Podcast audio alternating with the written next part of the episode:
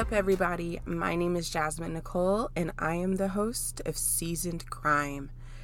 I get in week after week to make sure that you get to hear a story about a minority. This is a true crime podcast with no limits. We let the big pods do the mainstream news coverage, and they cover those big majority cases. And instead, when you come and turn on this podcast, I'm going to tell you about the smaller, lesser known cases. Without boundaries of location, race, religion, sexual orientation, none of that. True crime can happen to any and everybody, so I want to keep making sure the underrepresented have a platform as well. I hope that everybody had a good week. I always like to give you a little update on me, but I really don't have much going on right now. I do want to let you know that as of now, there is still no answers in the Lauren Smith Fields case. If you haven't listened to that episode, make sure you do so after this one because we're continuing to demand that that case be looked into further and to make it make sense. Other than that, it's been a pretty quiet week for me, so instead of dragging things out longer than they need to be, we're just going to jump right on into the case. Today, we are going to highlight a family of four. The family immigrated from China to build a life in America. On the outside, they looked like just a normal family to their neighbors. So you can only imagine their surprise the day that their normally quiet neighborhood became filled with police cars and investigators and coroners. Today's story is about the first known quadruple homicide in New York's Capital District. I am going to tell you about the Chen family. Natives of Hoyo, along the southeastern shore of China's mainland, the Chen's family migrated to Guilderland, New York in early 2000s. Jin Chen and his wife Hai Yi Li were in their late 30s and they had two boys Anthony, who was 10, and Eddie, who was 7. The boys went to elementary school in the area, and Hai Yi Li was a stay at home mom. Jin worked at the family owned Chinese restaurant King's Walk, about half a mile from their home. Everything seemed to be going well for the Chen family. Their neighbors remembered seeing the boys out playing basketball, and Hai Yi Li would be out watching them. A couple times, Jin would be out with them as well, and he would hold brief conversations with the neighbors. His English wasn't as strong, but it was enough to get by. No matter how normal things looked on the outside, things were anything but on the inside. October 8th, 2014, is a day that those who lived in the Guilderland neighborhood will never forget.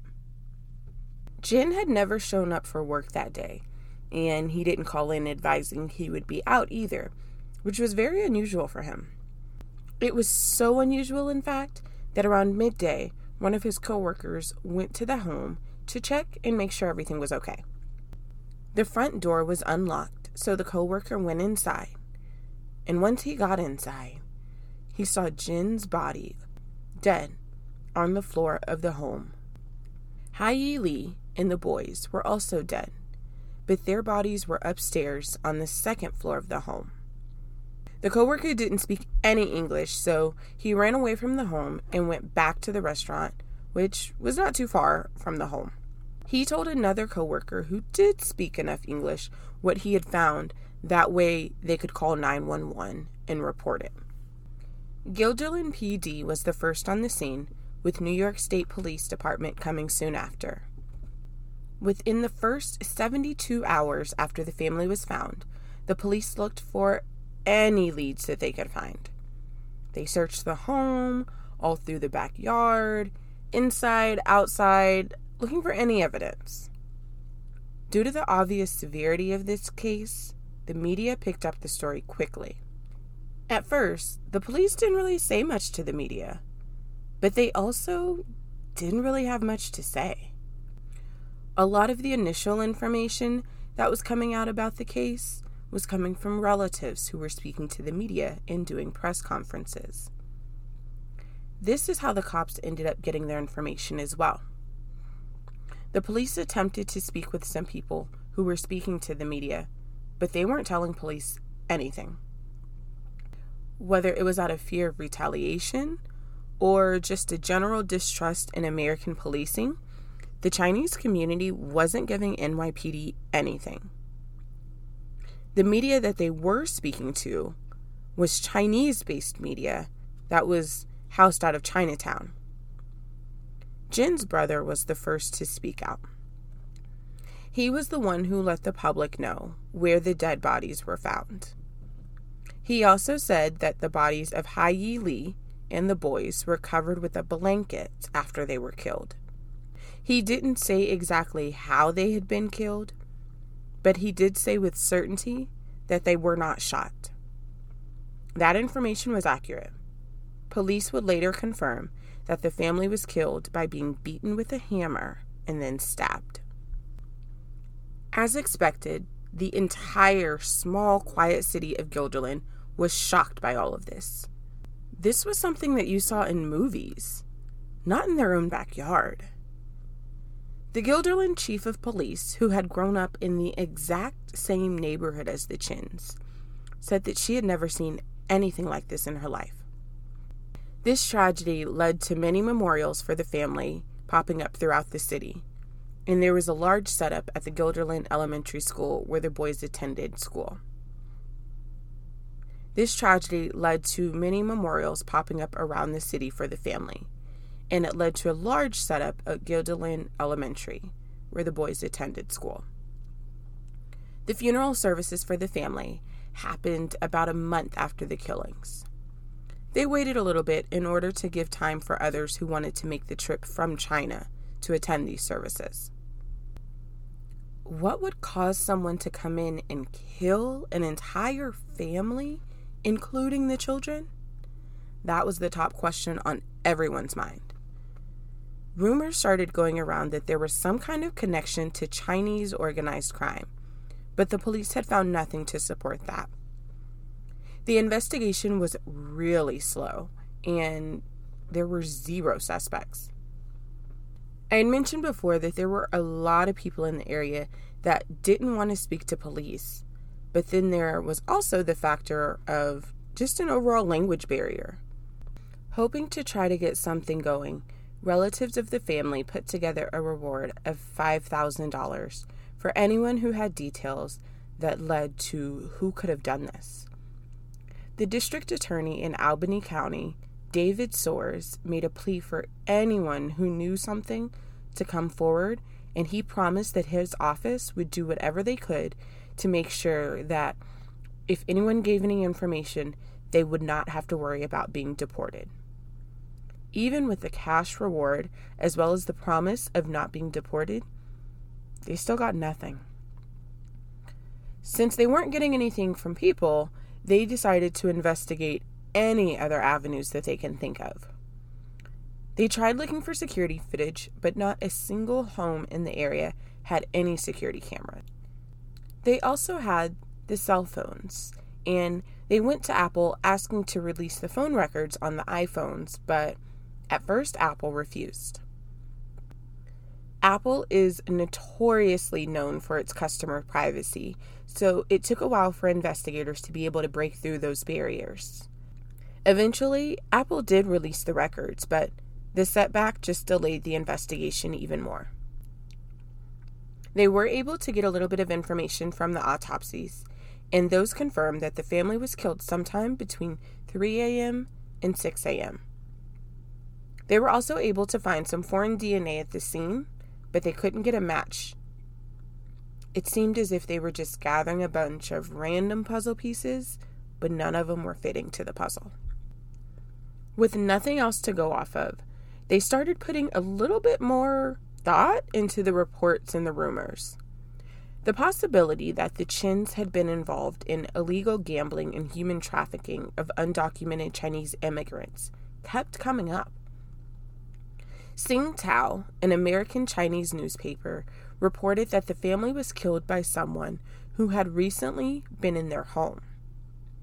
They said that the family had a gambling party at the home and the person who killed them had went back to the Chin home in attempt to steal the winnings from that party.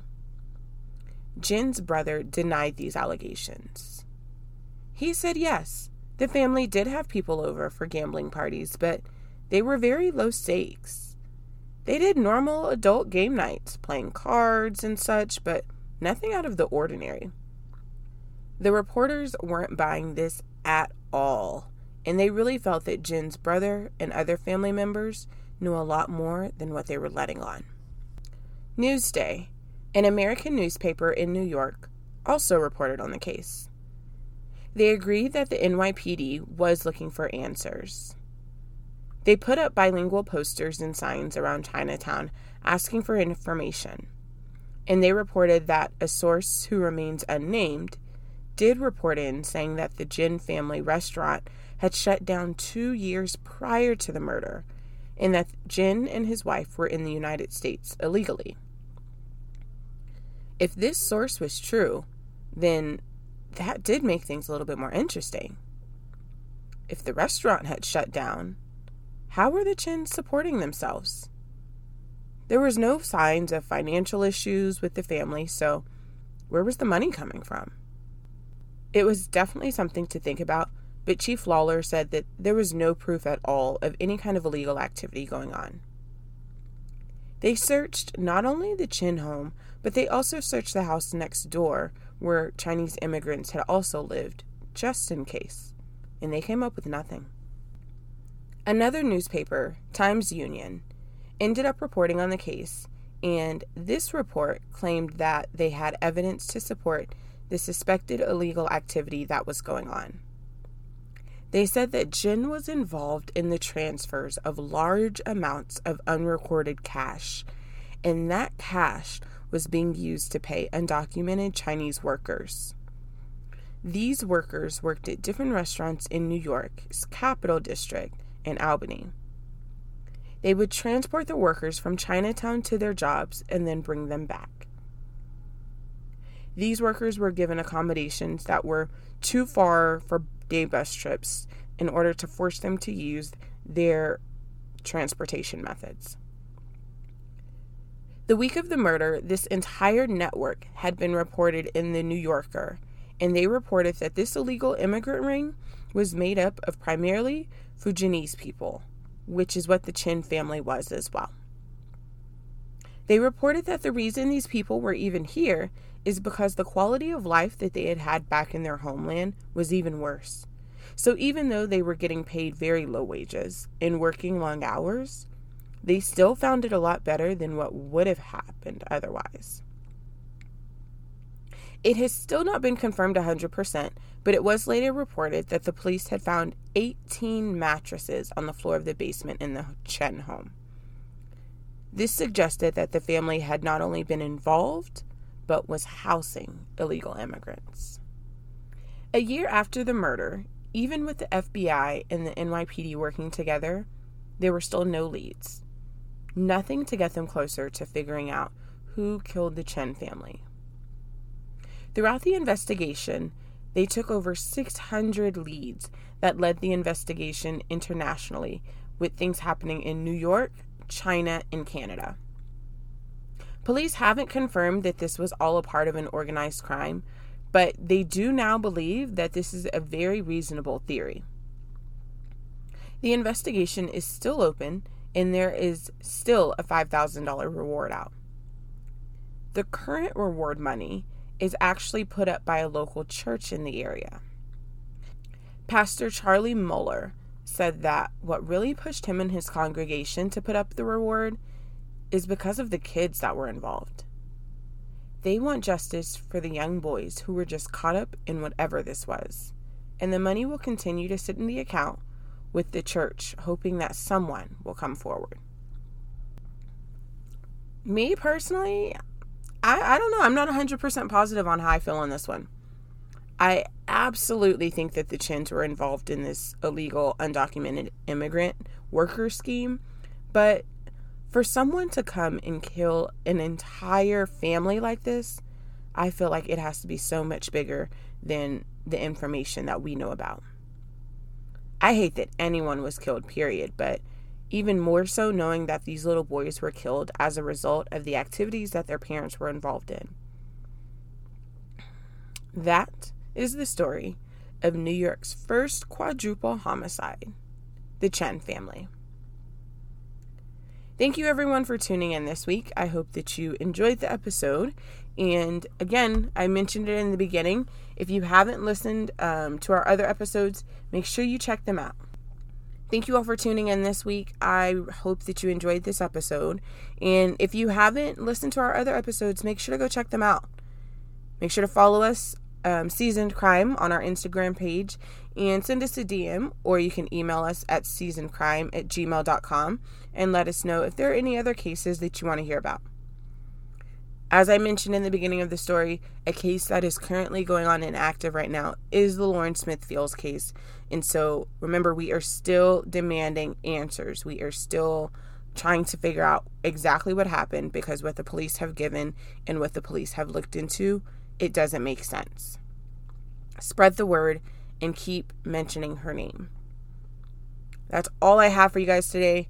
I hope everyone has a great week, and I will be back next week with another story about a minority.